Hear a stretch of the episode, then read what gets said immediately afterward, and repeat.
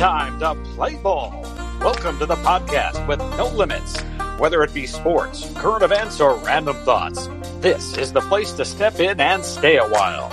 Your host is a proud alumnus of Rio Hondo Prep, a former minor league baseball umpire, and a man with strong opinions. Welcome to the Get Home Safe podcast and your host, Matt Hersema.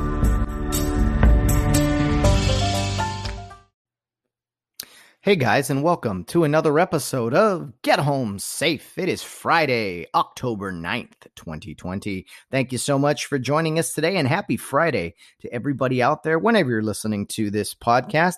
Uh, you took some work this week, it took some juggling, but I'm very happy we were able to get out an episode today on Friday. It's going to come out probably just before noon.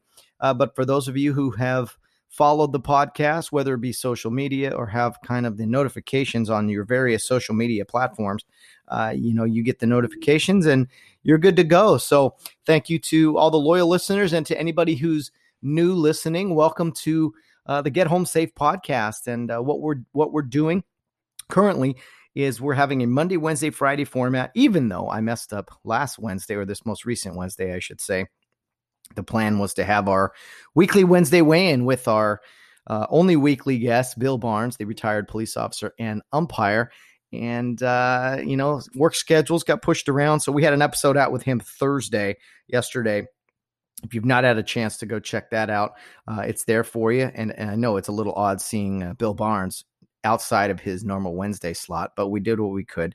Uh, Monday was just kind of uh, me recapping the sports weekend.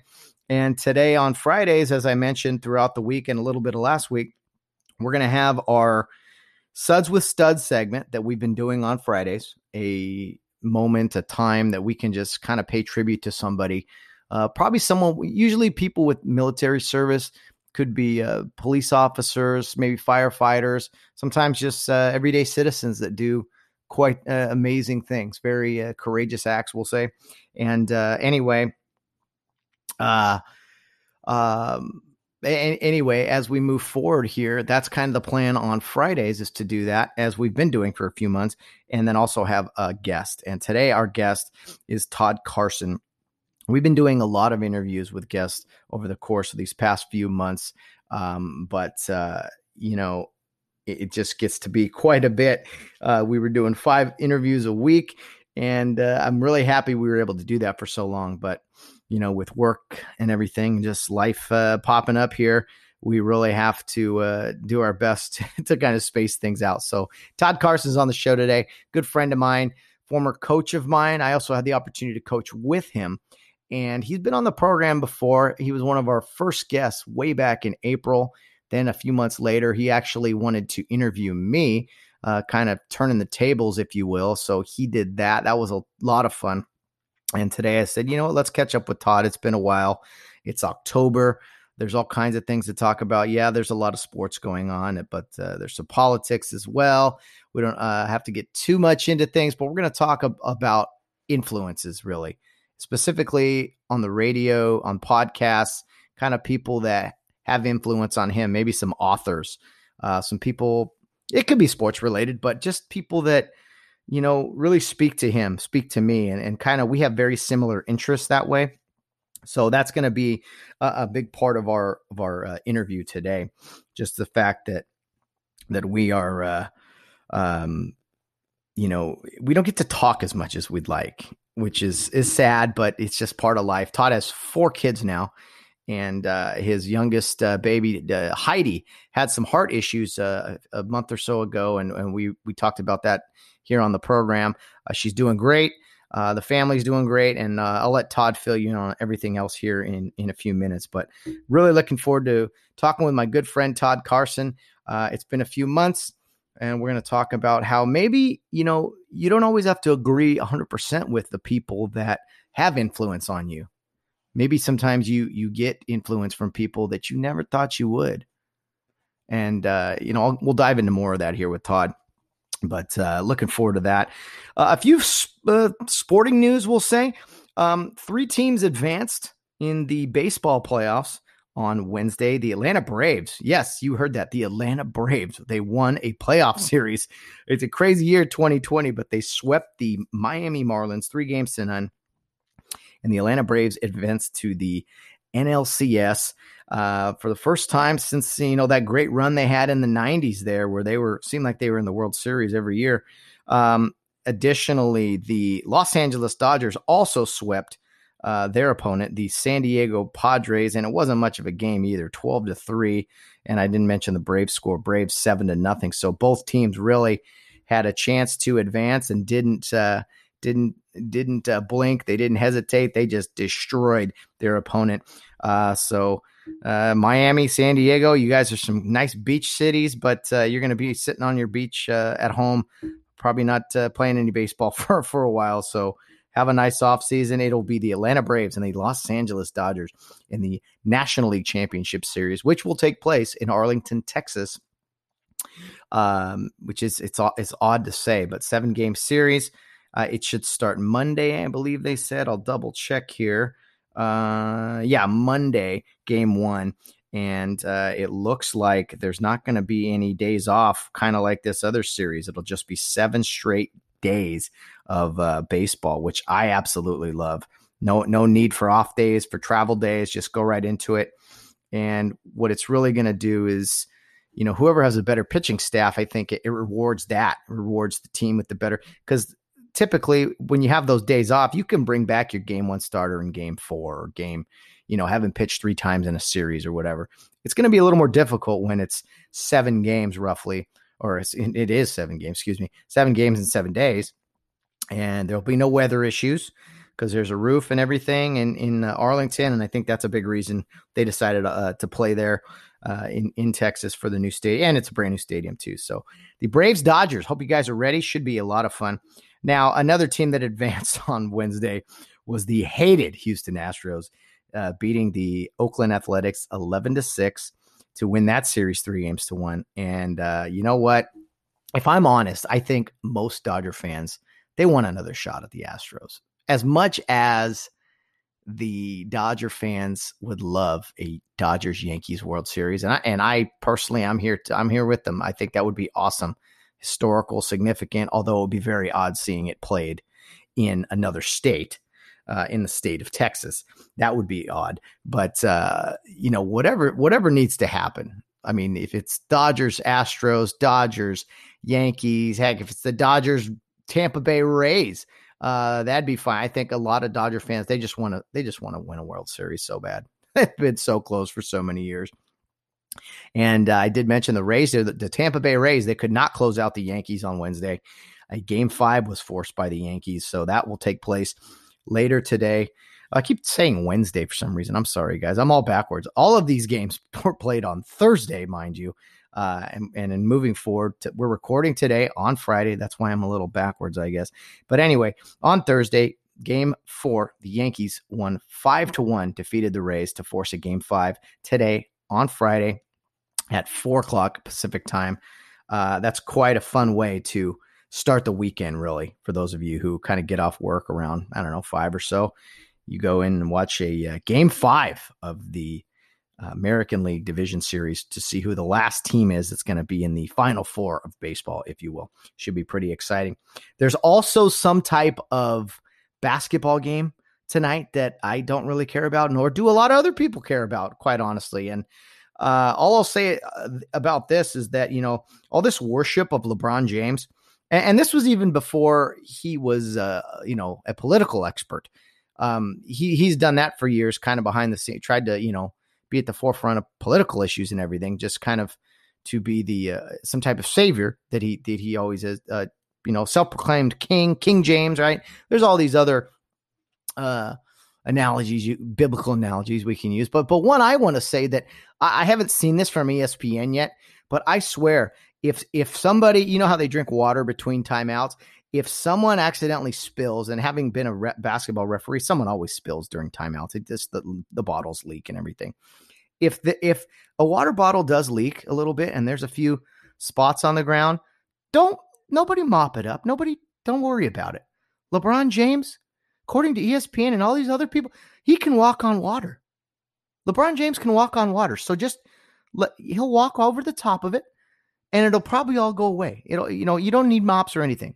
Just don't LeBron James can walk on water and uh you know, I, I think uh that's all I got to say about that. So I could care less about the NBA tonight.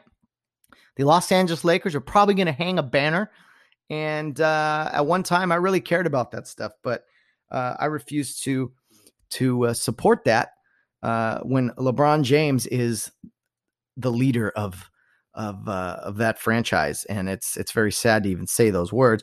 And I got to tell you something. For those of you who are like, "Oh, you're just so against all the," uh, why are you so against all of his political stances and everything? I'll tell you what. I, I would feel the exact same way. Being honest, hundred percent the same way if there were no political issues. I don't like the guy. I never have. Uh, everyone wants to wrap him into like this Mount Rushmore. Oh, can we still say Mount Rushmore? I don't know if we can or not. I'm going to say Mount Rushmore. You, uh, everyone wants to put him on this Mount Rushmore of NBA top players of, of all time. I'm sorry. It's not, he's really good, but so what? There's a lot of really good players. Stop it anyway, I, have erased enough breaths on, on LeBron James. Plus, if uh, you know, again, if you turn on ESPN, I turn on. I went to to uh, go downstairs this morning to watch a little bit of uh, maybe the recap of the football game from last night. A great game between the Bears and Bucks, and all they're talking about is King James and how amazing he is, how he looks like he's 25, and oh my goodness, I swear, yeah, just look, look. Well, no, don't watch, don't watch, but just keep in mind if anyone spills water uh, on the court, that LeBron James can walk on water, according to ESPN and uh, you know NBA execs and TV. Anyway, enough of that. Um, speaking of the football game last night, the Bears and Bucks, twenty to nineteen victory. Chicago Bears beat the Tampa Bay Buccaneers, and Nick Foles beats Tom Brady again. Although the last time was kind of higher stakes in a Super Bowl and everything. Um, it seemed to me like the Bucks controlled most of that game. I got home late after work and watched it. I mean, recorded it and everything, and I thought for sure, man, the Bucks were just gonna pull away, but they never did. It was kind of sloppy on the Bucks part, and Chicago just kind of grinded and hung in there. And uh, watch out, the Chicago Bears are four and one. I don't think it's a true four and one, but you know, at the end of the day, your record, you are who your record says you are, and uh, you know, they're right there. I think personally, Nick Foles is is a is a better option than Mitch Trubisky. That's just me. But uh, hey, you know, to each his own. They're they're they're playing well enough to win, and you know, in the NFL, that's all that really matters. Um, we're not going to get into any predictions or anything like that, uh, at least this week. But a big week of games ahead. Uh, the Red River Shootout, yes, the shootout uh, Oklahoma and Texas. I, am still calling it that. I don't I don't believe in all these PC terms we have to use now. The Red River Shootout uh, starts us off Saturday morning. That should be a lot of fun. Um, one last thing about you know watching some of the game last night, and this I want to say real quick is, you know, uh, ref referees get so much flack. They get they get they get just criticized so much, and that's just part of the job. That's just the nature of the beast. But what angers me so much is when I see broadcasts and I see fans and broadcasters, and you know, they'll see referees make a call. They're like, "How could you make that call?" And it's like, "Well, wait a minute. No person in the right mind saw something and was like, "Yeah, uh, B happened when A actually happened." Okay, they're probably blocked out. Something weird happened. And I gotta be honest that there's times in officiating where you don't have the angle, you don't have anything. You got to make your best judgment, your best guess sometimes. Um, but but I want to ask. I mean, do you guys really think officials are incompetent? I hear that all the time. Oh, it's official. Oh, these guys are incompetent. They're terrible. Okay, saying guys are bad is one thing, but incompetent. Do you really think the billion dollar industry of the NFL, the NBA, all these major professional sports leagues team. You think these leagues are so uh so much money. So they're just going to put incompetent people out there? Do you really think so? I don't think so, and I know so. I mean, guys have bad games, just like players. And uh, you know, the officials are, are very good. I watched some great officiating uh, from that game last night. And I'm sure people will point out a couple of the bad calls, but man, some of the good calls that that occur are things that you guys don't even see. I've kind of a little bit of a trained eye for it, and I just some of the things I saw last night in the Bucks Bears game, I was like, man, what a great call! What a great job of of working as an official. And yeah, sure, one or two mess ups, whatever, whatever. You go to your job and uh, tell me when you had a perfect day at your job. I bet you probably don't have too many. Anyway, enough of me. Let's get to our suds with studs segment. Uh, it might be a little quicker today. I've rambled enough today, and I know Todd Carson and I are going to chat a while too. So, uh, anyway, let's uh, take a quick breather, take a sip of my coffee here, get to our suds with studs segment, and then we'll jump right into our interview with Mr. Todd Carson.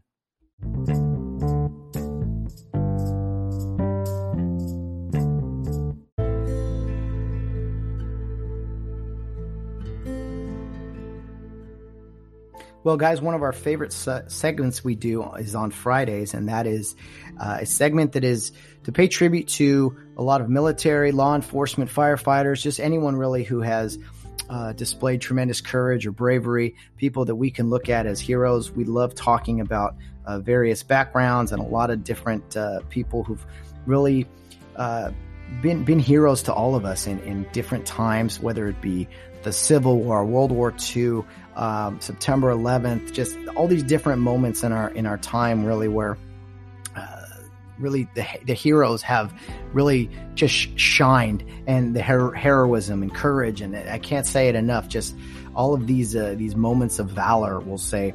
Uh, I like talking about. It could be one specific event. It could be maybe some years of service, whatever the case may be. It's fun to talk about people who really give of themselves rather than uh, you know promote promote uh, themselves as uh, as a, a, brave warrior. When uh, in today's world, everyone wants to do that, really. Uh, but it was really a lot of people throughout our history that have made this country great. Uh, recent history, uh, history all the way back to the beginning, just just brave people that I want want to continue to talk about on Fridays in our Suds with Studs segment, and we call it that because if it were at all possible, we would love to sit down and have a beer uh, with these individuals. And most of them have passed away, and it's not possible. Uh, but if it were possible, we would love to have a beer with them. And you could rest assured we would not just be buying the first round, but all the rounds. So today we're going to talk about a baseball player, a Major League Baseball player, uh, Ted Williams, one of the best hitters that has ever gone through uh, Major League Baseball and uh, very famous for hitting uh, over 400 for the Ted Williams shift, all these great things in baseball. But it was really his military service that sticks out to me. You know, we're in this day and age where athletes they they talk a big game really, but I don't know how many of them would go out and serve in the military if they were called uh, to do so, called into action. So, uh, you know, Mr. Ted Williams did it not once, but twice in World War II and uh, the Korean War, and you know he lost about five years of playing time during because of all that. Who knows how many records he could have broken and everything had he not done that? And, and I don't know uh, all the details, what kind of guy he was. Uh, I, I just know that in walking away from a professional sport and serving your country, I think that is just so admirable and something that I wanted to make note of today on Suds with Studs. Uh, a little bit about Mr. Ted Williams. He was a 19 time All Star, a two time recipient of the American League Most Valuable Player Award, and a six time American League batting champion. He finished his playing career with a 344 batting average, 521 home runs, and a 482 on base percentage that is the highest of all time. Born and raised in San Diego, Williams played around played throughout his youth. After joining the Red Sox in 1939, he immediately emerged as one of the sport's best hitters. In 1941, Williams posted a 406 batting average. He is the last Major League Baseball player to bat 400 in a season. He followed it up by winning his first Triple Crown in 1942. Williams was required to interrupt his baseball career in 1943 to serve three years in the United States Navy and Marine Corps during World War II. Upon returning to Major League Baseball in 1946, Williams won his first AL MVP award and played in his only World Series. In 1947, he won his second Triple Crown. Williams was returned to uh, In 1947, he won his second Triple Crown. Williams was returned to active duty, military duty for portions of the 1952 and 1953 seasons to serve as a Marine combat aviator in the Korean War. In 1957 and 1958, at the ages of 39 and 40, respectively, he was the AL batting champion for the fifth and sixth time. So, what's interesting to me about Ted Williams is that he starts his career with the Red Sox. He's he's just going on a tear. He hits over 400 in 1941. MVP, I think it said in 1942, and then drop everything, stop everything, military service. Uh, so you're, you just you're at the peak of your career, or at least some would think, and you go to serve in the military. You serve in the Marine Corps, and um, it's really interesting that uh, that he was able to to go do that and and uh, you know play while he was playing, he was just drafted, and all of a sudden, uh, sudden, I was like, oh, okay, got to stop playing ball and being the, the best player in uh, in baseball at the time. Anyway, uh, it was January 1942. Uh, after World War II began, Williams was drafted into the military, being put into Class 1A. Uh, let's see here. After, let's see, the public reality. Let's see. I'm sorry, I'm bouncing around here. Uh, Mr. Williams. Eh, there's 30,000. Sorry, I'm just, you, there's so much information here on Ted Williams and some of the history about him going into the military and everything that uh, I encourage you guys to go read about it because uh, there's a lot of info, a lot of uh, infor- uh, a lot of details, we'll say that uh, I don't want to skip over, but I kind of have to here just for time time restraints. Uh, that we, we want to continue to move forward and not have a super long segment here, as we have a, a great interview with Todd Carson to get to. But anyway, let's see here. Uh, Ted Williams military service. Williams served as a naval aviator in World War II and the Korean War. Unlike many other players, he did not spend all of his wartime playing on service teams. Apparently, there was you know Navy baseball team and you know all this. Uh, a lot of guys played on those teams and everything, and uh, that was considered, I guess, considered service. Uh, but he was he was really big about going and getting involved hands on and everything. Williams was talented as a pilot and so enjoyed it that he had to be ordered by the Navy to leave training to personally accept his American League 1942 Major League Baseball Triple Crown. Uh, Williams' Red Sox teammate talked about uh, Williams the aviation program. Quote, he mastered intricate problems in 15 minutes, which took the average cadet an hour, and half of the other cadets there were college graduates, end of quote. Uh, more quotes from Pesky. Uh, I heard Ted literally tore the sleeve off uh, the sleeve target from to shreds with his angle dives. He'd shoot from wing overs, zooms, and barrel rolls, and after a few passes, the sleeve was ribbon. So, uh, Mr. Williams here had tremendous hand-eye coordination, visual reaction, reflexes. Uh, you know, you could see why he was such an amazing hitter because uh, it sounds like he was quite the pilot as well with a lot of his uh, his actions. Um, let's see. Williams served as a flight instructor in Pensacola, teaching young pilots uh, to fly the complicated F-4 Corsair fighter plane. Uh, Williams was at Pearl Harbor awaiting orders to join the fleet in the Western Pacific when the war in the Pacific ended. He finished the war in Hawaii and then he was released from active duty on January 12, 1946. But he did remain in the Marine Corps Reserve. Uh, let's see. On 1952, 14 months after his promotion to captain in the United States Marine Corps Reserve, Williams was recalled to active duty for uh, service in the Korean War. After eight weeks of refresher flight training and, and qualifications, Williams was assigned to Marine Aircraft Group 33 based at K 3 Airfield in Pohang, South Korea. In 1953, flying as the wingman of John Glenn, yes, that John Glenn, later the astronaut and U.S. Senator, uh, they were part of a 35 plane raid against a tank and infantry training school just south of Pyongyang, North, North Korea. During the mission, a piece of flak knocked out his hydraulics and electrical systems, causing Williams to have to limp his plane back to K 13 Air Force Base.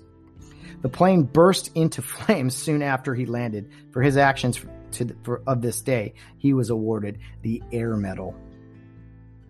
Williams flew 39 combat missions in Korea, earning the Air Medal with two gold stars in lieu of second and third awards before being withdrawn from flight status in June 1953 after hospitalization for pneumonia. This resulted in the discovery of inner ear infection that disqualified him from flight status. Williams would have likely exceeded 600 career home runs if he had not served in the military, and many have been and may have even approached Babe Ruth's then record of 714 home runs. He might have set the career record for RBIs as well, exceeding Hank Aaron's total. While the absence is in the Marine Corps took almost five years out of his baseball career, he never publicly complained about the time devoted to service in the Marine Corps. Following his return to the United States in August 1953, he resigned his reserve commission to resume his baseball playing career. Well, truly admirable stuff from Ted Williams, the uh, splendid splinter, as he was known. Uh, you know, the last guy to hit over 400. Uh, just some amazing stuff. I encourage you to go read up on him. Uh, you know, he was it was far from perfect by any means, but as a lot of people we talk about here on the Suds with Studs segment. But I do encourage you guys to learn a little bit about a professional athlete who back in the day, you know, just said, "All right, I'm not playing ball anymore. I'm I'm I'm going into the military." And then he came back and still did great things with uh, batting champions and everything. It's just unbelievable that he was able to take time off, uh, then jump back, you know, in, into the plane even I think it was eight years later. They uh, he had been where he hadn't flown a plane in eight years, and after eight weeks, uh, he was right back to it again. So uh, I may have some of the details there messed up, but I encourage you guys go check out Mr. Ted Williams, Hall of Fame baseball player, Hall of Fame uh, person. It sounds like, especially military service wise. And uh, you know what? We salute you, Mr. Ted Williams. We know it's not possible, but if it were possible, we would love to sit down and have a beer with you. And we would not just buy the first round, but all the rounds. And you are one of many people that we want to continue to talk about on our Friday segment, Suds with Studs.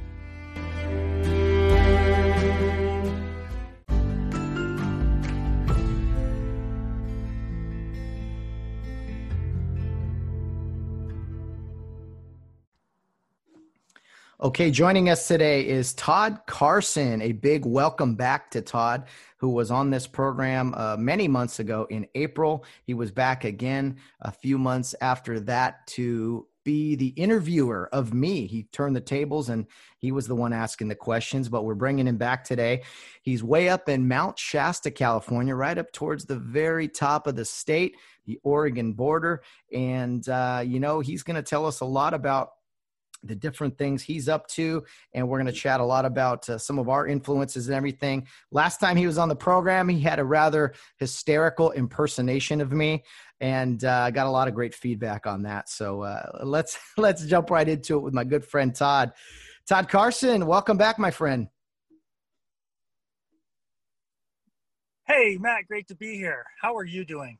I'm doing excellent, my friend. We sound like robots. Uh, what's new and exciting, man, in Mount Shasta, California? Well, it's uh, it's good to be here. It's good to see you rather than just hear you. Amen. Um, yeah. It's uh, nice weather here. Yeah, the the smoke is uh, pretty much gone mm-hmm. uh, from all the fires, and so it's back to being beautiful. It's the weather's cool. It's it's uh, October weather. Um, and up here that's that's like 60s 70s and uh, football weather definitely. Um, my, my parents are saying that it's still pretty hot down there. Football what do you mean football? Like game kids used to play in the fall? Hey you know oh yeah that one where uh, we all go out there and do do boy stuff, get dirty and tackle each other, run and all that stuff. Yeah, yeah, it's a it's a shame that California hasn't been playing high school football, but they will eventually. At least I hope so. And uh, yeah, that football weather, I I I felt that breeze the other day down here in Southern California. I was like, oh, okay, it's starting to change. I love that that fall weather we get uh, for a short time anyway out down here.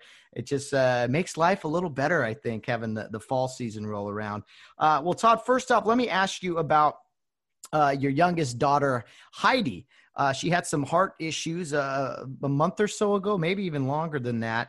and we talked about her on this program and uh, all the great success she has had uh, through her surgeries and everything. But fill us in on uh, on your youngest daughter, how old she is right now, and uh, maybe the story that she ended up, uh, what she went through uh, for, with her surgeries and everything. Yeah, well, um, going through it, I think she's you know she's a tough little gal. You know, doesn't have much choice about that. She was born two twenty twenty which is nice having you know three other kids. Easy to remember that birthday. Um, so she's coming up on eight months here. I think yeah, um, and uh, she was just you know uh, sweet little girl, normal from all, everything we could tell, and uh, going through the beginning stages of life. And then um, I went down to uh, Southern California to visit my parents. Was doing some work there uh, for the weekend. And uh, before I left, Heidi, when she cried, it was it was almost a silent cry. And so we, um, you know, we we called a couple of our nurse friends, and they said, well, you know, she's probably okay. Just uh, you know, turn on the shower really hot and get her in some uh, some nice air and, and so forth. Uh, so I left on my trip, and then um, the next day, which was Friday, Carla was just concerned because it didn't it didn't stop, and so she uh, took her to the hospital here in Mount Shasta. They thought it was maybe something she ate that went into a lung because they took an X-ray and they saw a little bit of piece there, but they said, um, you know, the, the, concern was bronchitis, but they go, it wasn't. It's not bronchitis um, so, or pneumonia, um, but uh, this doctor was just like, you know what? We don't have the technology here in Mount Shasta to uh, to really tell what's going on. And if it is something more serious than something in her lungs, uh, we need to act right away. So Carla was telling me this uh, Friday night, and um, so they go, yeah, we're going to airlift her to UC Davis in Sacramento, which is the hospital that has all these uh, pediatric surgeons and doctors and specialties. Uh, so they went ahead and did that, and uh, turns out they get there, they do some tests, and they find out, yeah, she, uh, I think one in ten thousand uh, babies is born with this. It was um, an extra artery that was pumping blood, um, too much blood into the wrong part of her heart, and it ended up swelling certain things that put pressure on her vocal cords. Um, so bottom line was uh, they said we got to fix this and we got to fix this right away. So um, I came back home and um, there were three other patients before her, and so they said we, we probably won't be able to do it till Wednesday, but we'll, we'll keep her on monitors, and if she if she uh, her her condition gets more serious, then um, you know we'll, we'll bump her up. So she had her surgery um, that Wednesday, and and I had taken the kids down there, was able to see her, you know, because of COVID and everything, you can only have you can't have multiple people in the hotel or the hospital with her. So, um, but they let me come in and see her. You know, in my mind, I'm like, this could be the last time I I see Heidi, uh, and so they allowed me to do that. Um, uh, but uh, you know, the success rate was I think and that surgery 95%. So, you know, if you, if you allow your uh, kind of your mind to take over your brain, you understand she's probably going to be fine. But, you know, just as a parent, you just, you just, you just, you don't know. And uh, you're frightened and worried and, and so forth. So um, she got through the surgery and um, we were naturally relieved. I had the other three kids. We are kind of going up and down from Sacramento, which is about three and a half, four hour drive. Um, you know, spending time at home and then coming down on the weekends. And um, so they wanted to keep her to make sure her body could handle all that uh, surgery and everything. Um, she's got a, a, nice scar. And uh, so then they found out that because of this, uh, the surgery was successful, but she had pulmonary hypertension, which is another concern. So um, she, uh, they didn't want to send her home because they wanted again to see that she was able to handle um, the stress of going under the knife, etc. So um, they kept her. They were looking at their numbers, and um, they finally decided we think she's good to go. And uh, the only thing is going to a higher elevation that might affect her. So they sent us with a bunch of oxygen tanks that um, we got to keep her keep our eye on. Um, again, her numbers as far as uh, how much oxygen she's receiving. But uh, she's been home. We got her home. She hasn't needed any oxygen, thank goodness. Um, she's just on a, a, a, bunch of different kind of medicines, which they think they'll be able to wean her off of uh, within six months.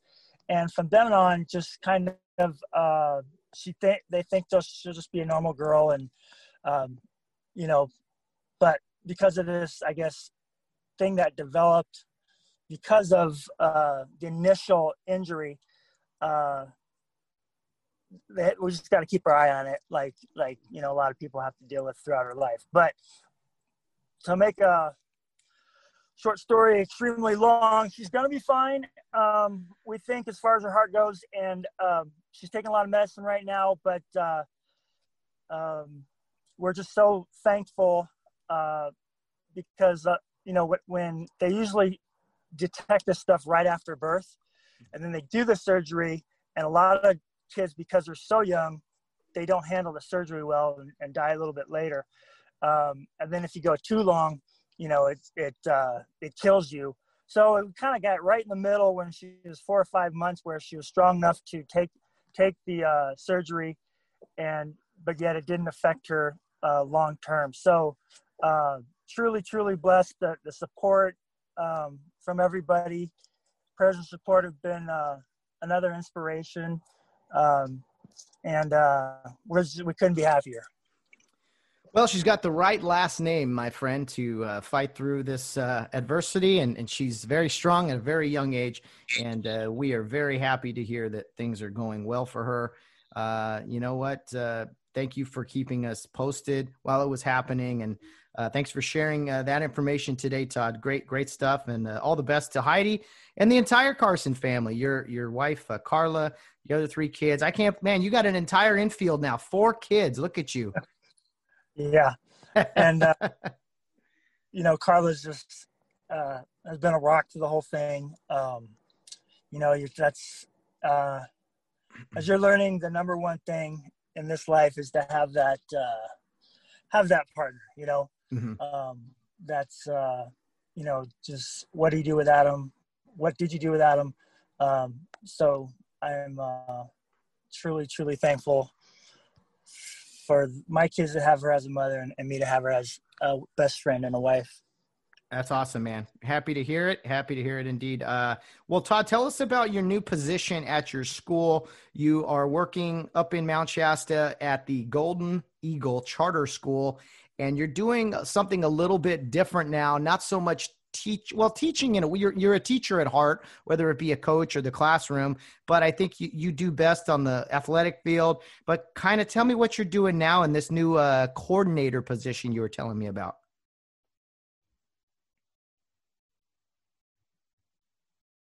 It's it's kind of you know it's not dream job but um i like it. I like uh, golden eagle charter school is uh I, if you've been keeping up with California politics, um, or national politics for that matter, charter schools are, are kind of on the chopping block. But uh, these these people have, you know, I've interviewed there several times as to be a teacher, um, but I ended up deciding to go to McCloud um, because they had, you know, the other position of athletic director and, and coach open as well. But um, you know, this position uh, is is a CTE coordinator. CTE is career and technical education, um, and basically, what it is is it's a lot of uh, tactile learning um, courses that uh, get you on the path to well-paying jobs and careers um, right out of high school, right out of junior college. Um, not the, you know, for for such a long time, everybody the mantra was go to university, get an education, have a great life. Right? Go to university, get an education, university education, have a great life, which is still true for you know doctors and lawyers and engineers and such. But there's a vast, you know, for every um, post master's or doctorate degree job out there, there's two bachelor's degree and there's seven uh, skilled jobs out there. And so the skilled jobs are available, but we haven't been teaching anybody any skills to fill those jobs. And so things like construction, auto work, um, uh, emergency services. Uh, what else do we got? We have uh, culinary. So all these courses and pathways that kids are taking taking in high school now can get them a well-paying job right out of high school or out out of uh, community college when they finish their get their certificates and so forth. So it's, it's getting them on a path to a life a lot sooner and without necessarily going into a lot of debt. And it's just the you know back when i was in high school we took electives and i took an auto restoration class a photography class and now those things are counting for credit toward your college degree or uh, you can get uh, certificated and so you know again not too long after you finish high school you can you can get into a well-paying job um, and uh, start your life a lot uh, a lot sooner without going into a bunch of uh, college university debt. So my my job is to basically work with those students, work with those teachers, expand the program, and to um, just really, in my mind, to make high school relevant, a lot more relevant to these um, kids who uh, you know we're in a in a an economically uh, challenged area, a lot of poverty up here in the North State, and um, it's just a, a, real practical way to do school, I think, for for a lot of people. Not everybody, you know, some people we need doctors and lawyers and all that stuff too, but um, for the ones who uh, just prefer to, you know, have a good blue collar job, just give them the skills and let them go. You know. Yeah, you're telling me, Todd, that kids are learning specific skills that they will use in their adult life uh, and not you know a, a math equation or a, or a science uh, experiment necessarily it sounds absurd to me that you can learn skills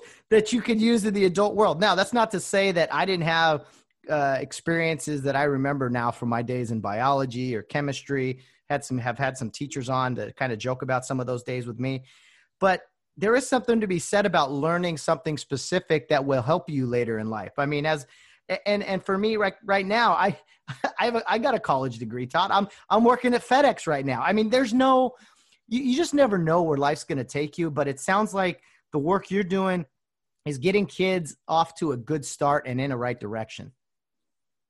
Yeah, and definitely um you know, it's also the other way. They get into something, hey, I thought I might like to be, you know, be an architect and you know it's not for me so yes. it, it kind of saves saves you money and time in that in that mm-hmm. way as well and and i'm with you you know like a lot of times during my education i'm like um you know why am i learning this uh how's it gonna help me uh and as a, as an adult you you appreciate the things you've learned you know in science and all that thing because it, it makes you smarter but uh again having more practical stuff skills that uh, will always be needed.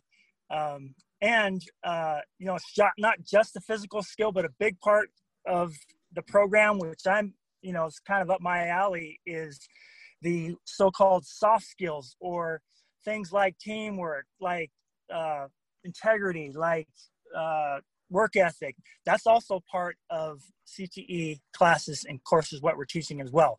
So, um, kind of the stuff you learn as an athlete um, by being on a team we're implementing in the classroom and uh, trying to do um, competitions and there's there's competitions nationwide competitions on all this stuff so it uh, offers like leadership positions to have clubs and things and those things as well so um, yeah i think uh, it's it's really really good program competitions are still allowed like as far as like compete, like winning and losing and all that? I did, I thought that was outlawed, especially in California.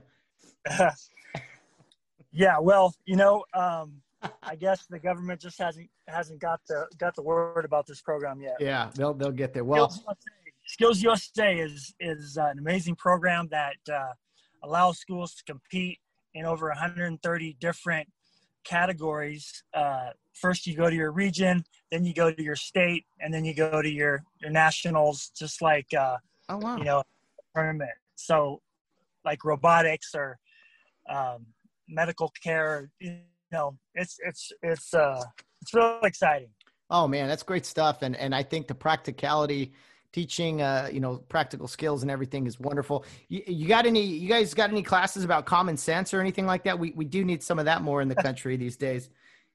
Well yeah you know as a matter of fact i'm in i have to i'm starting teaching a class um next week which is called ready for work and it is building a lot of those skills. You know again um being the society's the way it's kind of evolved lately is a lot of these skills were taught by you know parents in the home but mm-hmm. now kids maybe have one parent who works two jobs and and these things these common sense things um, you know it's not uncommon i was talking to uh, someone who runs a mcdonald's and they said it's not uncommon up here for to hire a high school guy for four weeks he'll come and then he'll just stop showing up he said that's not uncommon where you know common sense wise is okay, you say you're going to do a job and you sign a contract, you're going to be there.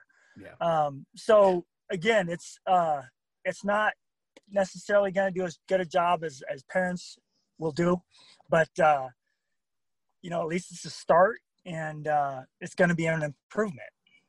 Well, there's a couple things that come to mind when with what you just said, and uh, number one is that with schoolworks, especially whether it be high school or college, I think in, in doing subjects that you really don't like or you just want to kind of get through, it teaches you that a big part of life is doing things you don't want to do, things that are put in front of you, getting through obstacles or whatever.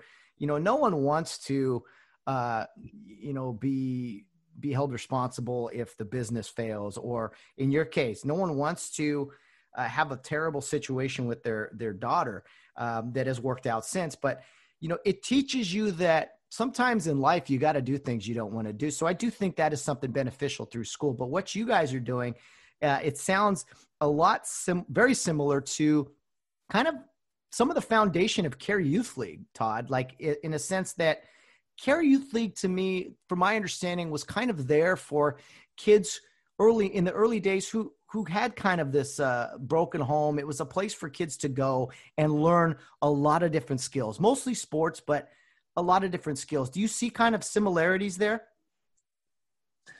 Yeah, and as a matter of fact, I've uh, you know I'm setting a file to to give to uh, Rio Hondo just uh, because I think there are some students in Rio Hondo who you know don't necessarily like the athletics or you know they just don't kind of fit the 80% mold of uh, being a great team member.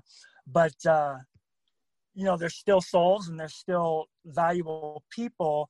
And um, if this program could be implemented sometime down there i think we could uh, really help uh, some of those kids. But um, you know absolutely. The just to your point about uh, life's hard and uh, I think it was I saw a poster that said, uh, "And it's a lot harder if you're stupid." Um, it's a John Wayne quote. Um, but we uh, still we still share John Wayne quotes. I don't know if, if that's allowed or not. I don't yeah. care. You, get, you can on this show. uh, so, you know, just to take that to another level, it's like, okay, I'm in a situation that I would prefer not to be. What can I gain from it? How can mm-hmm. I benefit from it? And um, you know, I've just been, I've been kind of bummed since we aren't coaching athletics, but you know, just kind of flip that on its head. It's like, uh, man, I really get to pour into my kids and spending so much more time with them during this, you know, really crucial time of life. And uh, so that's kind of the way I try to go through anything. You know, I was as a classroom teacher. Again, it's not my favorite thing, but what can I mm-hmm. learn from here that uh, I can apply to coaching, and it's been very valuable to be in the classroom. Um, it's just because you know the classroom you have people who don't want to be there a lot, and trying to motivate them, trying to um, get them to uh, expand their uh, worldview and, and what's important and how to be a part of a, a community and a society, society classroom, etc. Um, so yeah, I mean, just really, just um, really kind of kind of flipping a negative and making it a positive, uh, if you can, is is something that uh, I think is also a way to grow as well. Oh, absolutely, man. And, uh, you know, you and I are big sports guys. It's been hard for me over the years to kind of gradually step away from sports, mostly in the officiating world. I hated giving up coaching, but I found a new direction, a new passion. And it sounds like, you know, everyone who knows you, Todd, is that you are a coach to the core.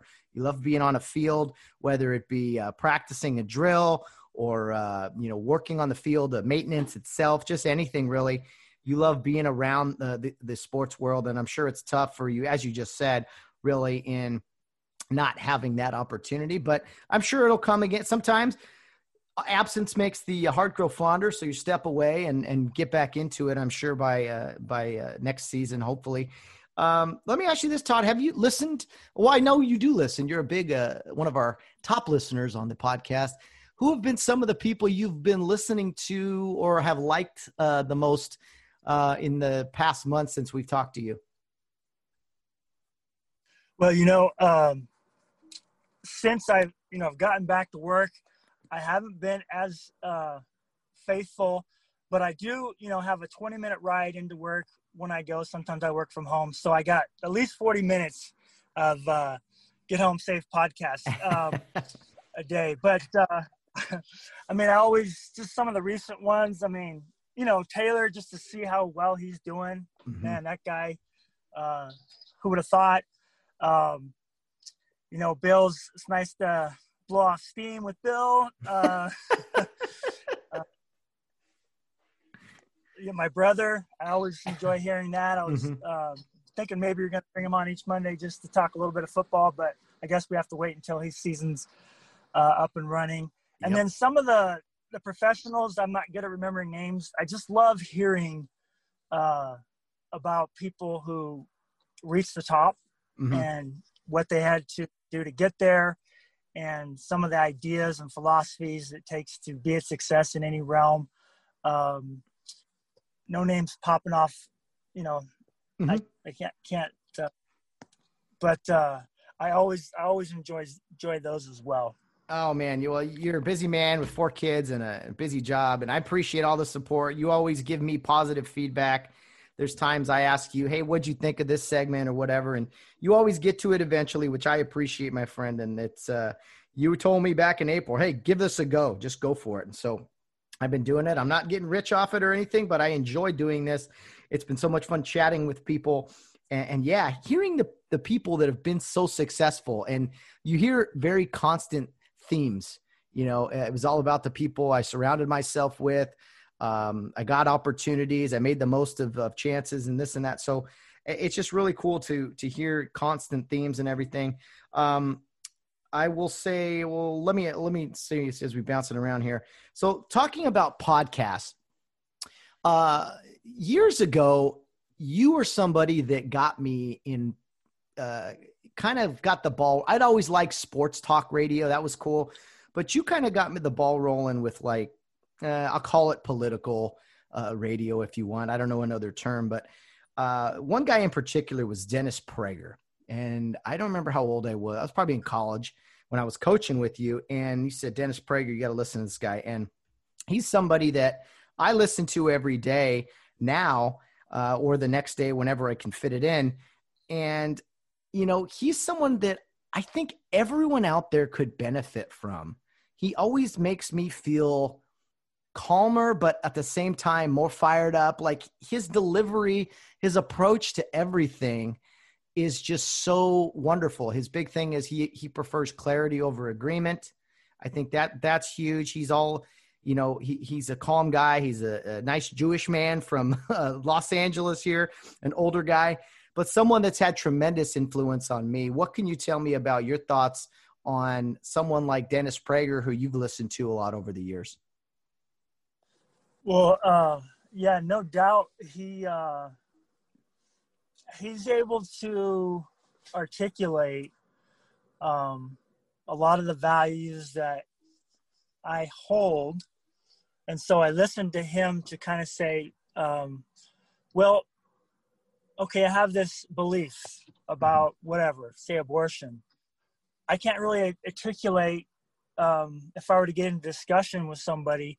Uh, I can't always articulate how I'm feeling and why I'm feeling, but he has provided that for me on a lot of issues where, um, you know, I can go, oh, that's his explanation. It jives with because he's a really big, uh, you know, student of the Bible, and so a lot of his values come from the Bible, and so do mine. But they've kind of just um, articulating and writing about them or discussing them has never been something that I've been very strong at. So, um, and you know, since the whole podcast world, I've got I got into podcast pretty much because of Get Home Safe. You know, I wasn't really a big podcast guy, but um, now I've found podcasts. That's the way to go mm-hmm. um, because you know you send me some of the shows, Dennis's shows, and an hour takes only 30 minutes on the version you send me, cutting yep. out all the, you know, and you got to listen to all his small talk and so forth. But podcast, it, it kind of just gets to the point right away. And even more so is uh, Twitter. That's really where I get a lot of my information now because uh, just time. I don't have time to yeah. listen to Prager or sit down and watch uh, the news. So I'll, my routine is basically check Twitter, see what's going on in the world, and uh, watch maybe a, a few clips at night before bed, and that's how I kind of stay informed. Um, so yeah, he's you know obviously I'm praying for him, um, but he is uh, the the one thing I also appreciate about Dennis Prager is he's always respectful, mm-hmm. and um, because if you're acrimonious or disrespectful or rude, you're probably going to have a harder time convince changing people's minds about things, and um, kind of that's that's kind of the game we're in. We want to we want to change people's minds about things. We don't want to alienate them so they just dig in further. And so that's why I really like him as opposed to um, some other people. As far as you know, if I'm going to recommend somebody, to listen yeah. to somebody who who talks about conservative values, I would start there because uh, you know he's he's he's not going to just right off the bat offend you. No, he he has a calmness. Like I said, he he gets fired up too, but he knows how. To, I think like almost like from a, a referee standpoint, he has a he would have a great demeanor.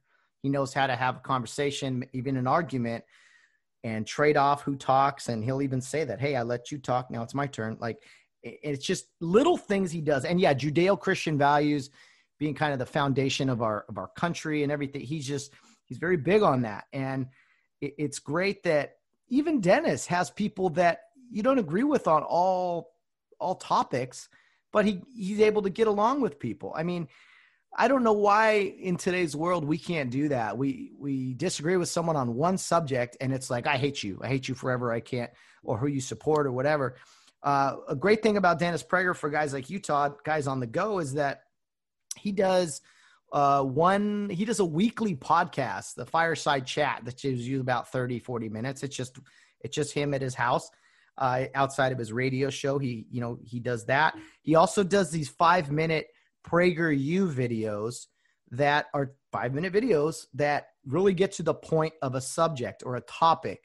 And it could be about anything. It could be about police brutality. It could be about um, politics in sports. It, there's so many different topics. And if you got five minutes, uh, a day or whatever, you can watch him and learn something from him. So I think there's a lot of different options from guys like Dennis Prager uh, for guys like you and me who maybe are on the go a lot.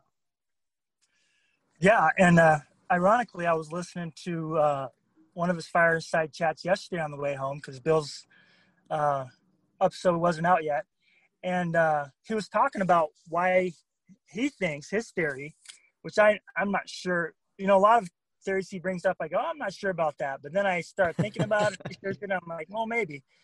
Uh, he says the, the reason we're so uh, combative today in our public discourse, he goes, it started back in the 60s when we started accepting public profanity.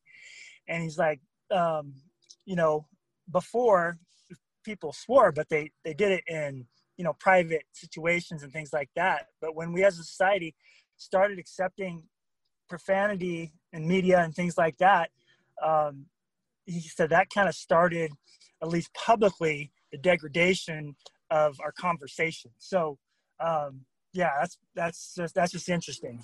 Oh yeah, it's it's a lot of points like that, and you know, I think he says, uh, you know, basically, with ch- change isn't an immediate thing. There's a, it's a gradual change. You know, it, it's first it's it goes like you said. Okay, hey, don't say that that word in front of your mother. Okay, hey, don't say that word out in public. Hey, don't say that. It's a gradual process with that particular subject and it's that way with so many different things. I think he does a great job of of putting things again clear for everyone, even people who disagree with him, to see and be like, okay, now now it's your turn to decide uh, if that makes sense to you or not. So I love listening to him. Uh, I, I had some time away from him really because I didn't. He has a podcast that is out there. I think you have to pay. It's like five bucks a month or something, or sixty for the year. And his thing is, I'm not looking to make a profit. It's just people care more if they pay for something. You know, I was like, okay, that's a fancy little way to, to advertise. Uh, so, but it's the best money I've ever spent because I I don't have time to listen to a three hour show on live radio. Podcast form is great. There's plenty of great free podcasts out there though, and, we'll talk about a few other ones here. Uh, one of Dennis's really good friends, as an example, is Adam Carolla. And Adam Carolla is a comedian. Uh, he's an atheist, uh, but he has like this conservative approach. He's he's become more conservative, I think, over the course of time.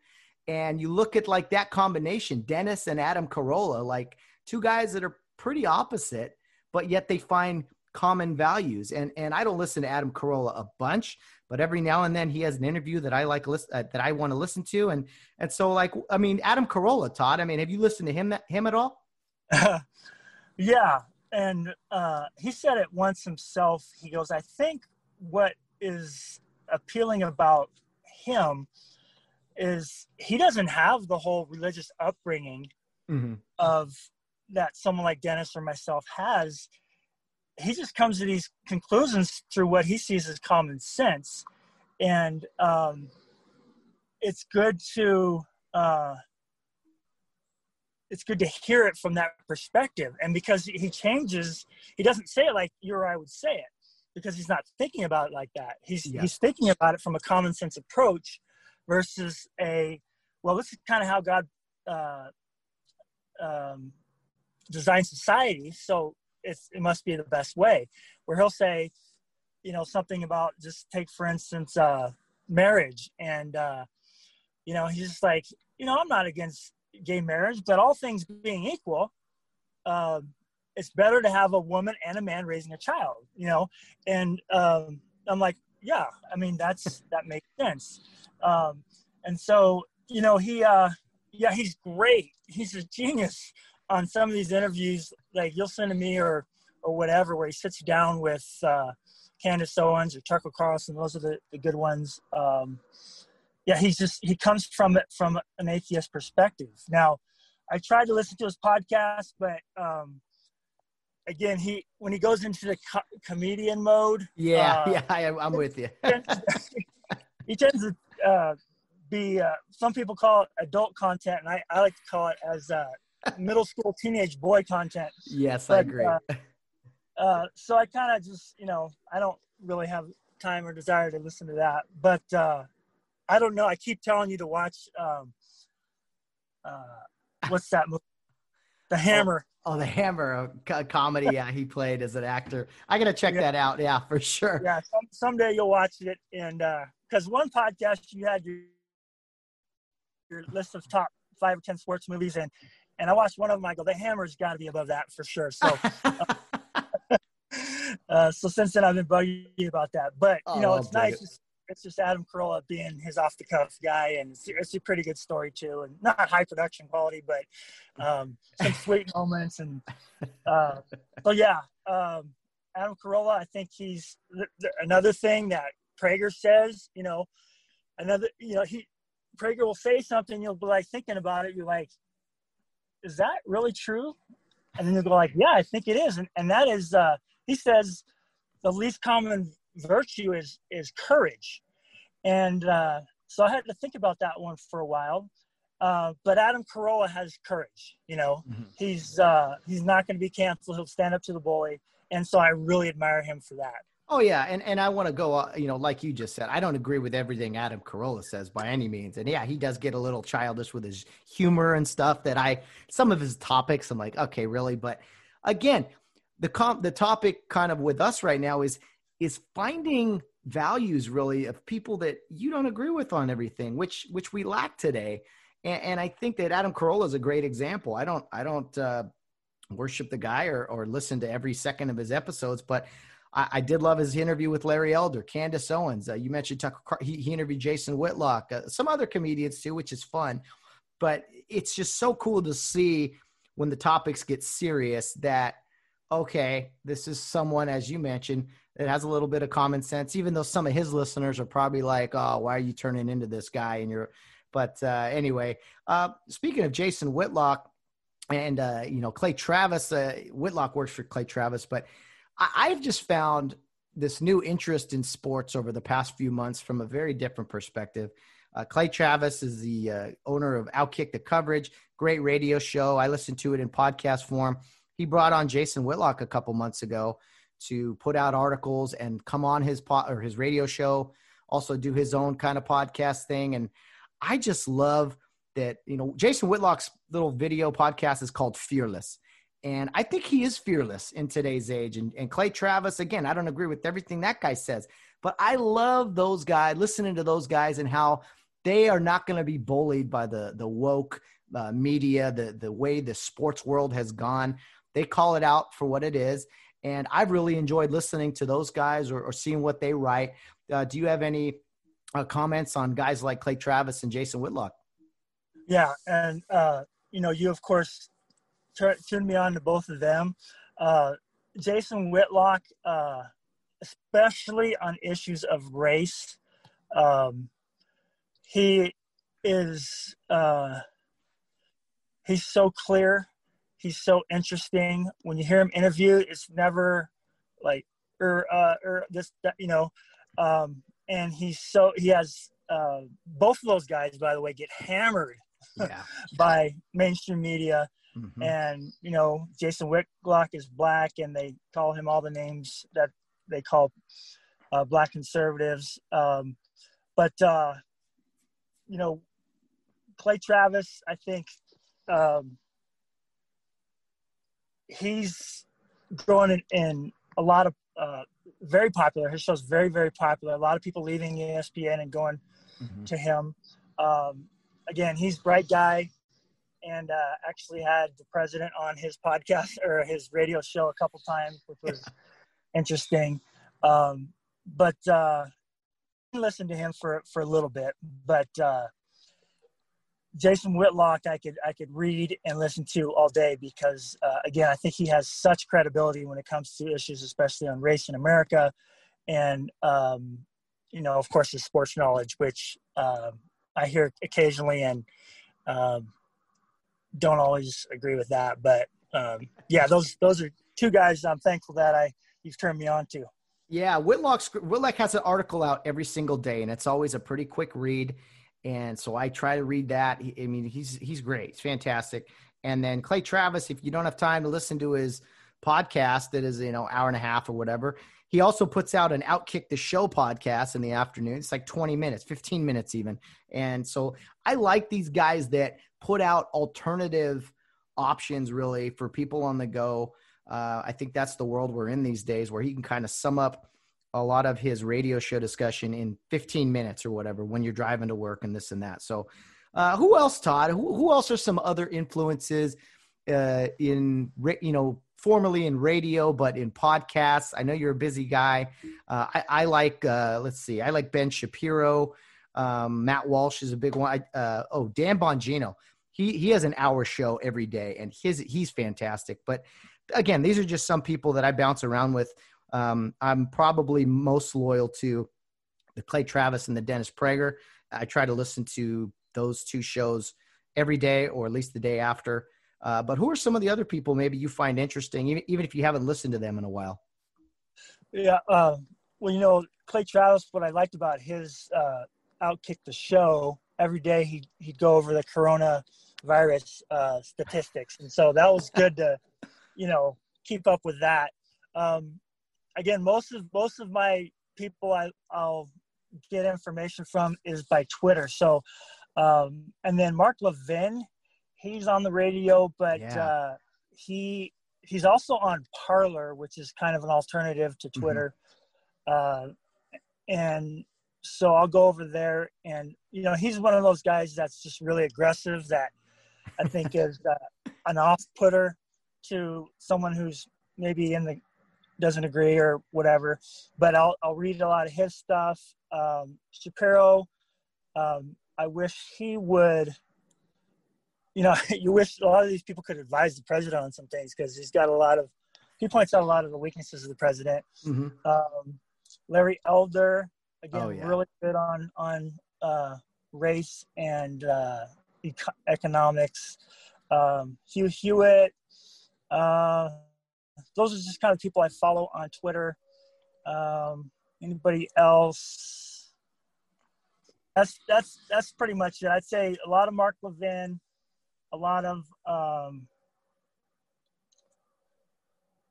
let's see, Candace Owens. I'll Candace follow. Owens. Oh yeah. And then I'll just get stuff from you every day or every other, you know, and I'll always watch that because I know it's uh, you've gone through it and, you, and, and I know it's going to be good and not a waste of time. So, yeah. um, I try. to,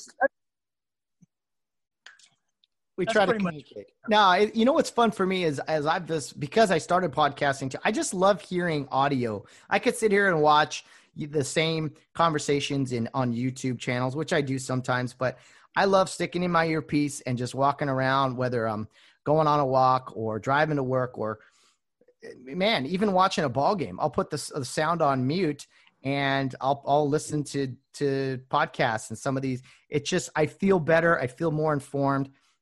Plus, I learn a few things about how to how to uh, you know uh, be better at at this task as well. It's just so much fun hearing people so informative and yes the different styles you know mark levin is very different than dennis prager he's he brings the fire a little bit more and and we need that we need various uh, you know, in, information at, sent to us different ways. If every single teacher in your school was exactly the same, that would be boring. You know, you want to hear uh, kind of different sides of things. So, and they have they have different expertise too. So oh, that's, oh yeah. That's, oh, um, absolutely. Other guy, you know, I'll, I'll, do this mostly every night. Um, is Tucker Carlson on his? Uh, I don't watch Fox News. I don't have Fox News, but I will watch his usually about six to ten minute monologue or intro to his show, mm-hmm. and that's always really really good. Mm-hmm. Um, he's one that uh, again that's usually something I'll do pretty much every day. Um, see what he's saying because uh, it's it's usually very very interesting, important stuff that he's saying.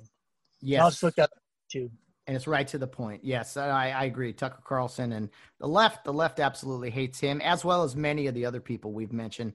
Um, but you know, it is what it is. Uh, it uh, sometimes you, you, carry the the workload, and you got to be at the the front of the conflict. You're going to get uh, some bullets thrown at you too.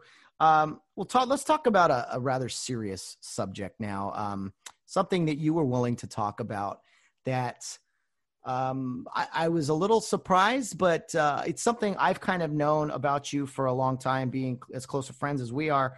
Um, and you're willing to to kind of bring this up and chat about it. We don't have to go into great detail, but talk to me a little bit about, um, at least in recent history, uh, you have had some issues with depression in the past, not necessarily currently, but there was a time where you kind of struggled with some depression issues. And what can you kind of summarize for us about your issues, kind of a timeline, and kind of what got you through some of the tough times and to kind of where you're feeling so much better now?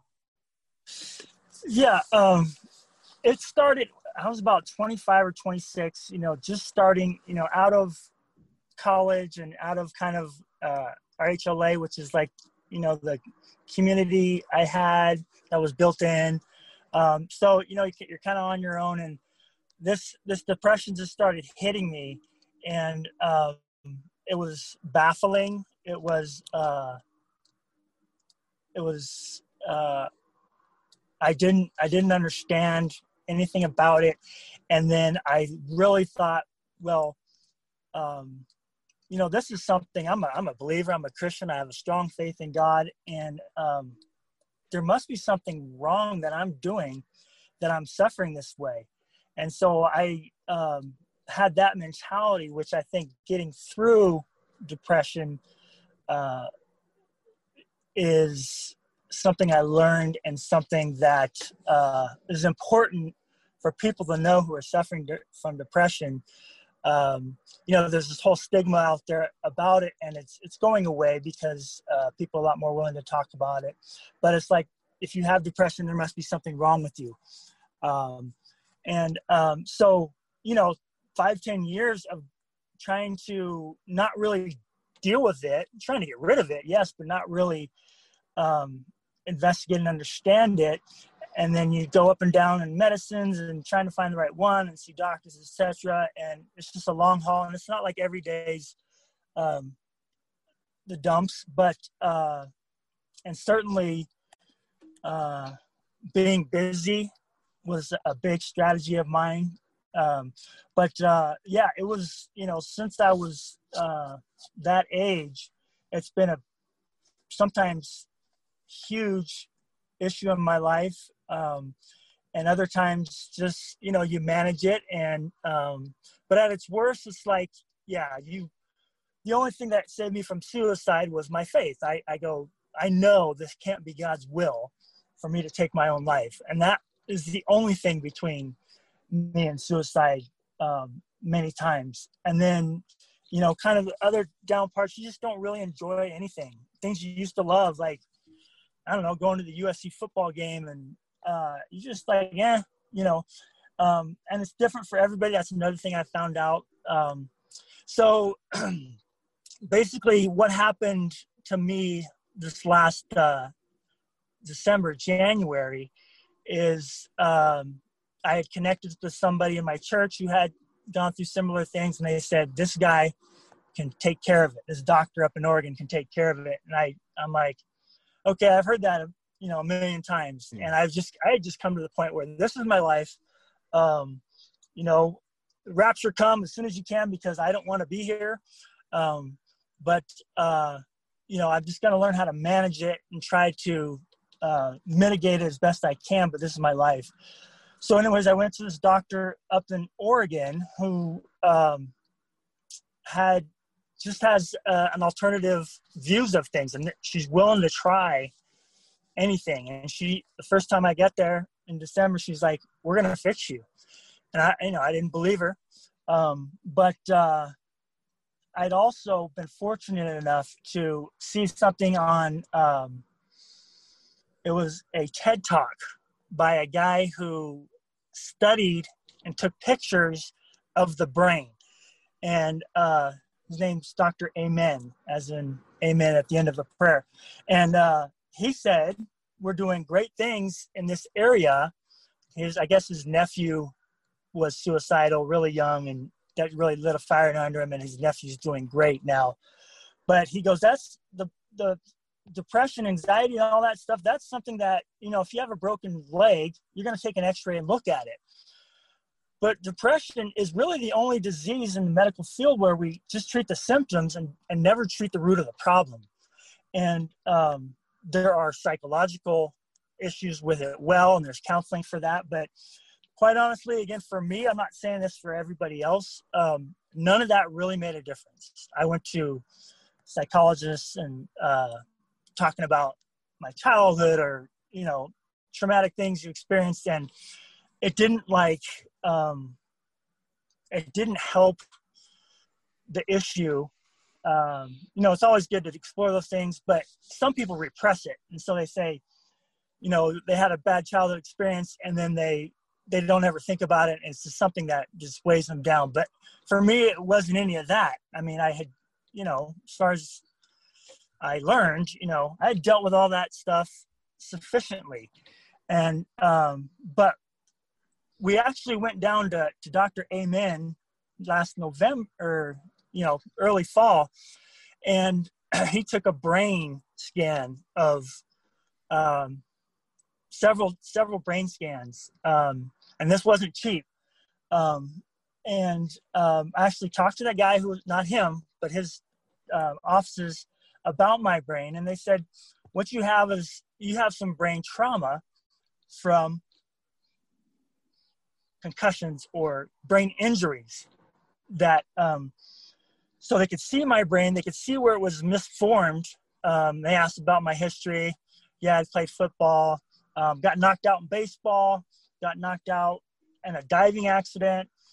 Um, and uh, but they could they could point to my brain and show me this this part of your brain is damaged. Now their solution was way more expensive than I could afford because they deal with former NFL players and things like that.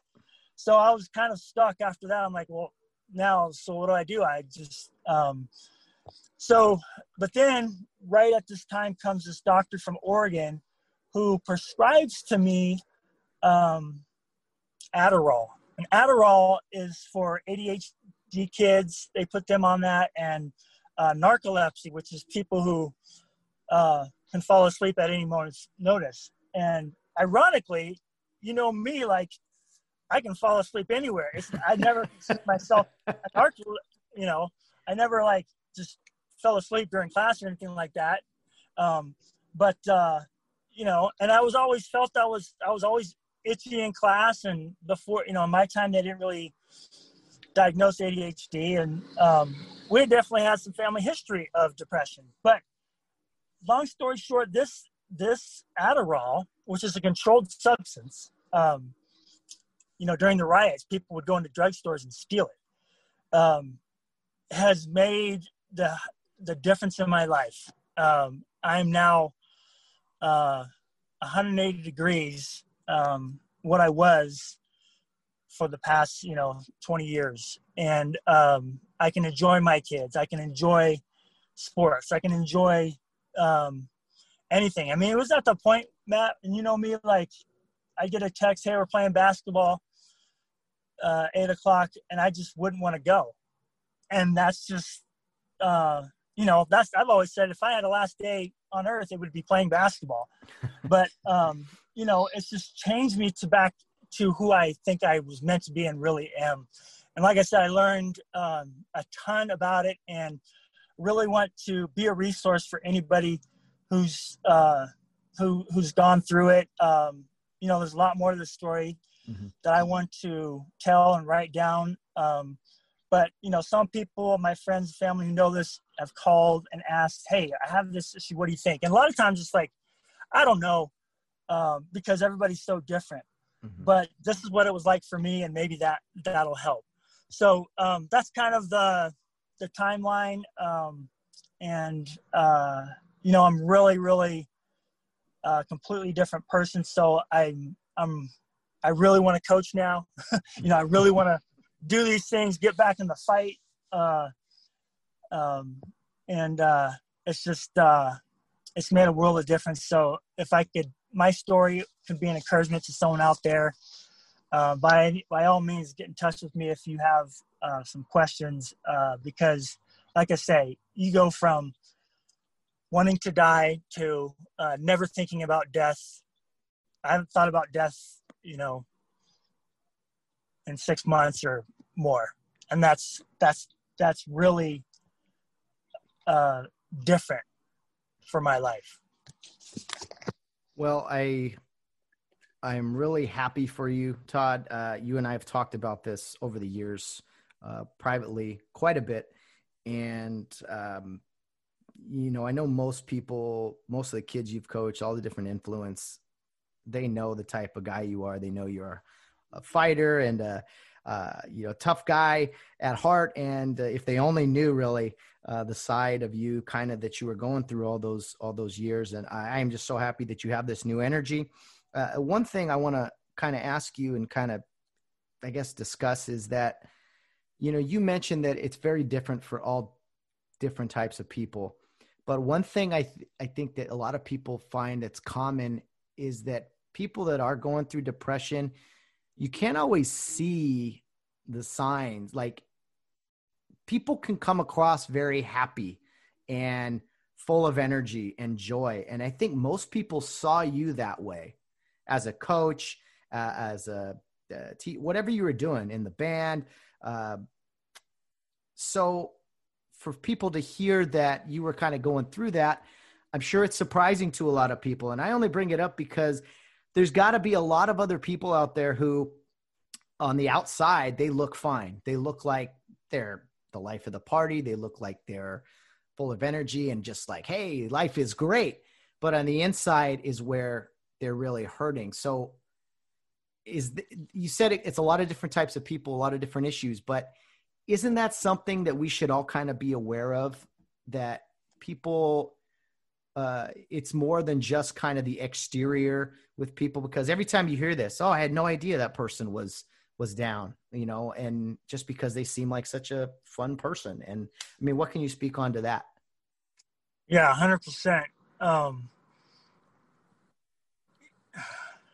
I, I've had the exact same experience where, oh, that guy, that guy has suffered with depression, and to me, it's it's the hardest thing I've ever done uh, my dad's family uh,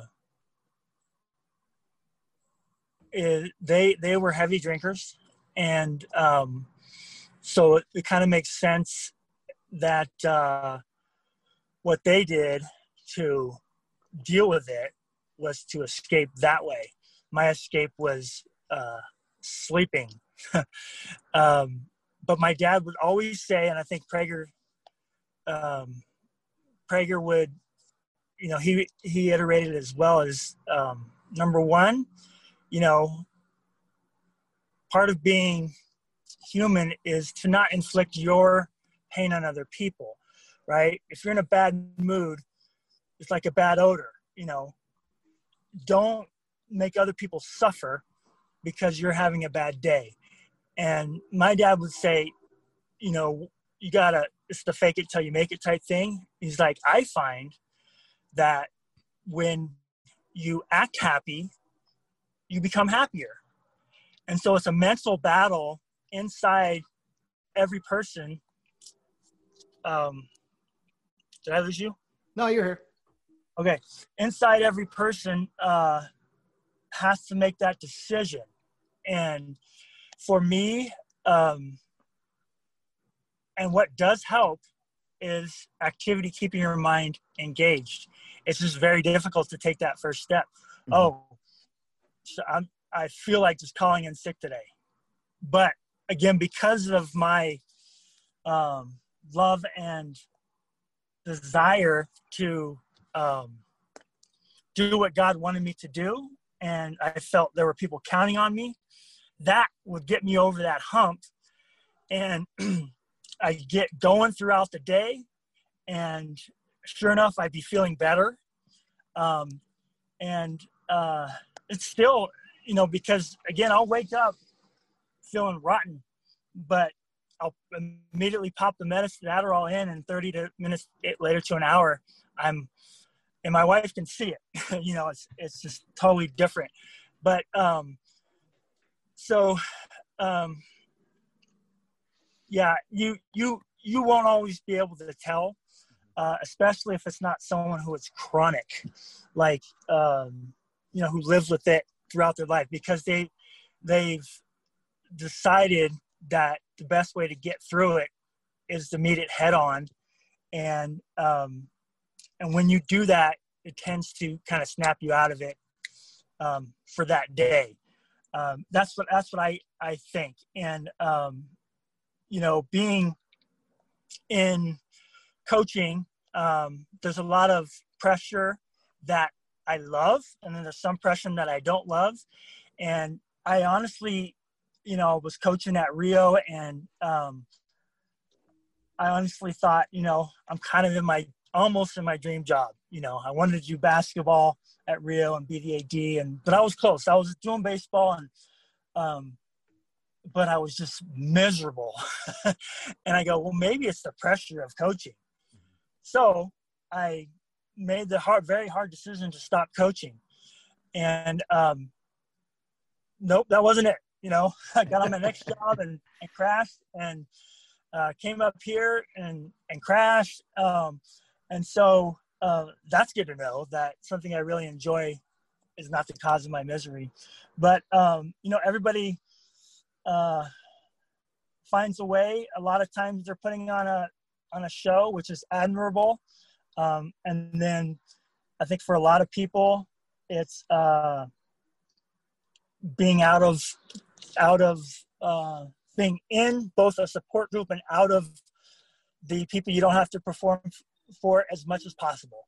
And so uh, my support was really my dad because he has some issues like that, and my the rest of my family, and then some friends. Um, but if I could just separate from the world for a while, um, that would that would help. That was um, because it's uh, even for normal people just to be uh, working 40 hours a week or more and having to perform uh, that's uh, that's hard in itself um, but uh, i guess my my answer is uh, yeah everybody's different just um, if someone ever does talk to you about it just tread lightly um, yeah try not to um, tr- try not to uh,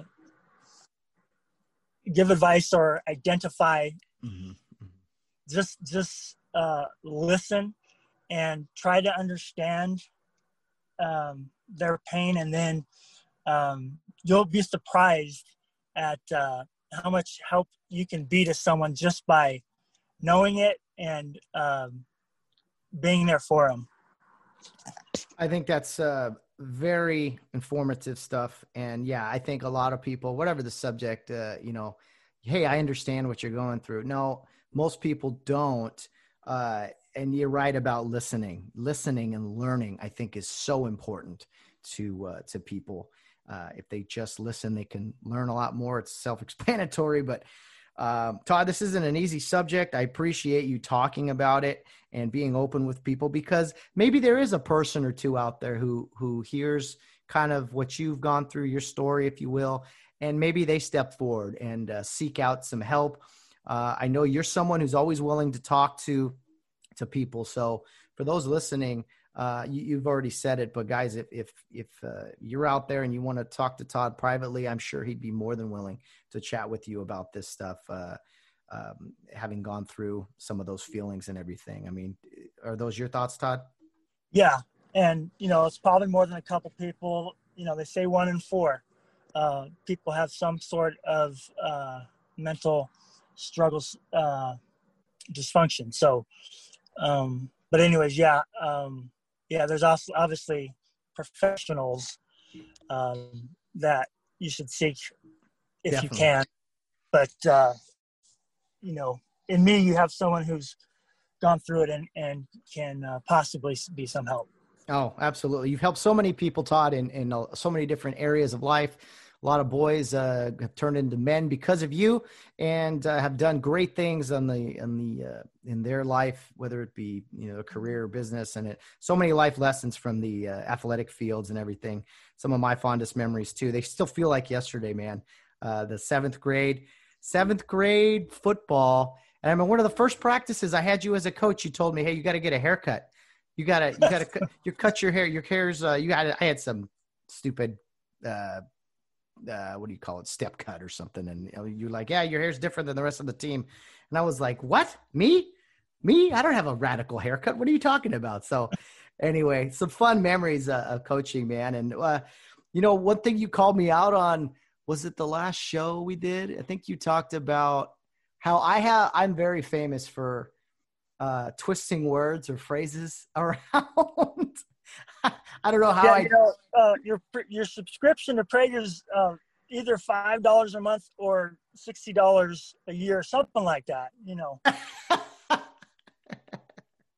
Wait, was that math right? I don't know what's right. That was exactly right. You oh. said it today. Yeah, it's it's actually both. It's five dollars a month or twelve dollars or sixty dollars a year, twelve months. Well, yeah, you could pay it in a bulk sum, is what I meant, or whatever. Okay. I think. Ah, anyway, no, you you always usually we're having a Philly's uh, best sandwich uh, when you're in town. Uh, we were joking about something or other, sharing a memory. Yeah, I I just Yogi Berra for you for those of you who uh, don't know who Yogi Berra is, look him up. He was always having phrases and, and switching things around. And uh, remember when we went to Omaha, Todd? We were right. I was writing down quotes, either things we heard from people or things I, I stupidly said, and it was quite fun uh, on the car rides. I love it. Well, my, well, my friend, anything else uh, as we kind of wrap it up here? It's been a, a, great conversation, very informative, and I really hope some people out there have have learned a few things from listening to it uh, to us today. Absolutely, yeah. Um, you know, uh, I just I think I speak for a lot of people when we just say thank you um, for doing it. Keep it up. Um, yeah, I mean, I know you try to work really really hard to get people on, but it's such a a great thing to hear hear about people and hear their stories. So mm-hmm. as much as you can, keep it up, and I'll keep uh, pushing those people you've asked me to reach out to. yeah, you're one of my uh, yeah, you're one of my associates in, in helping send people my way because I'm, I'm, part of the we that you refer to all the time. You're right. When you say, yeah, we here at Get Home Safe. Uh, I was like, who's talking about besides himself? But anyways. Well, you know me, Todd. I'm not. I'm a team guy. I'm, I'm not a me guy. I'm I'm a we not me guy. Uh, so yeah. it's it's hard to talk about myself and but but being on this thing, it's been a little little easier to share some viewpoints and everything. So yeah, Todd is is a is an unpaid associate. as, as all of us are here at the Get Home Safe podcast. So uh, thank you for your assistance in reaching out to people and uh, pushing them my direction because some people are still hesitant to come on. Anyway, we'll get some more guests out. We're going to have you back very soon. It won't be uh, a few more months before we get you back. I think a lot of listeners enjoy listening to to you. That's what I always say too. If you've noticed, I always say, yeah. Uh, to all of our guests out there, thank you for. I always call the listeners guests. Anyway. Well, yeah, yeah. I, I, it's all good, and uh, hello to everybody, and uh, yeah.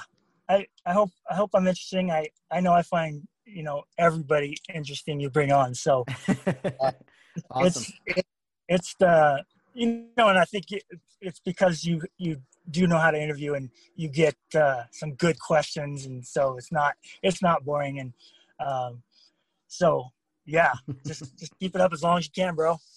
Thank you, my friend. We will chat. Uh, I hope sooner than later. All right. Take care.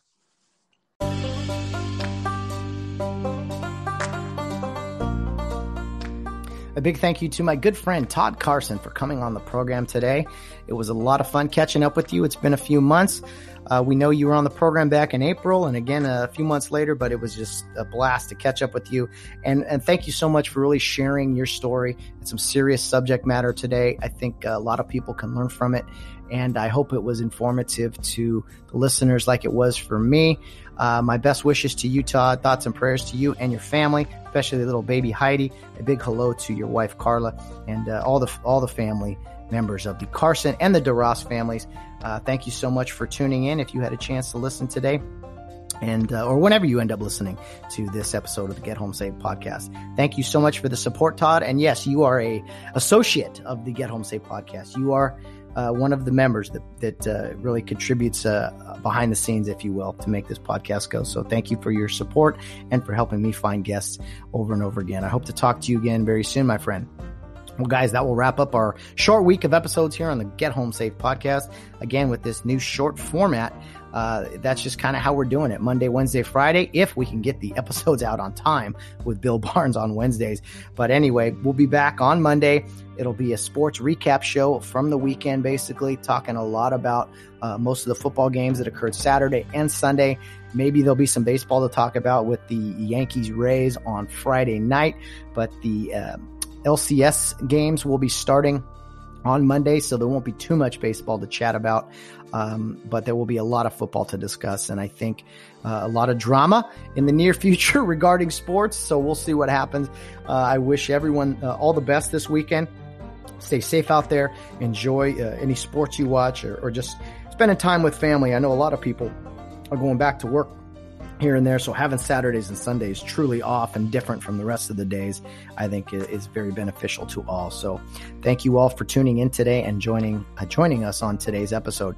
Uh, guys, there's many ways to follow the Get Home Safe podcast. Our Twitter handle is Get Home Safe Pod. Our Facebook and Instagram page is Get Home Safe Podcast. And our email address is Get Home Safe Podcast at yahoo.com please send us an email or contact us through social media to notify us of any uh, suggestions you might have for content, maybe questions you have for me. If you do have a question for Bill Barnes, make sure to get that in. Uh, early in the week because we were going to try to record on Monday or Tuesday.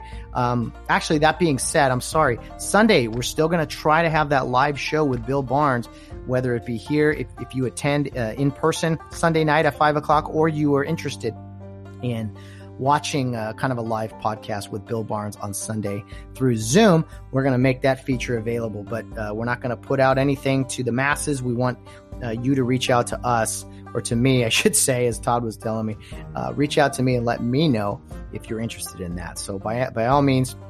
If you are, we'll make it happen. And if it's only a couple people, we're, we're going to still try to do that on Sunday with Bill Barnes in a step forward as far as a live podcast. So that's the plan for now. It could change as you are all well aware with my schedule, Bill's schedule, uh, all the guest schedules.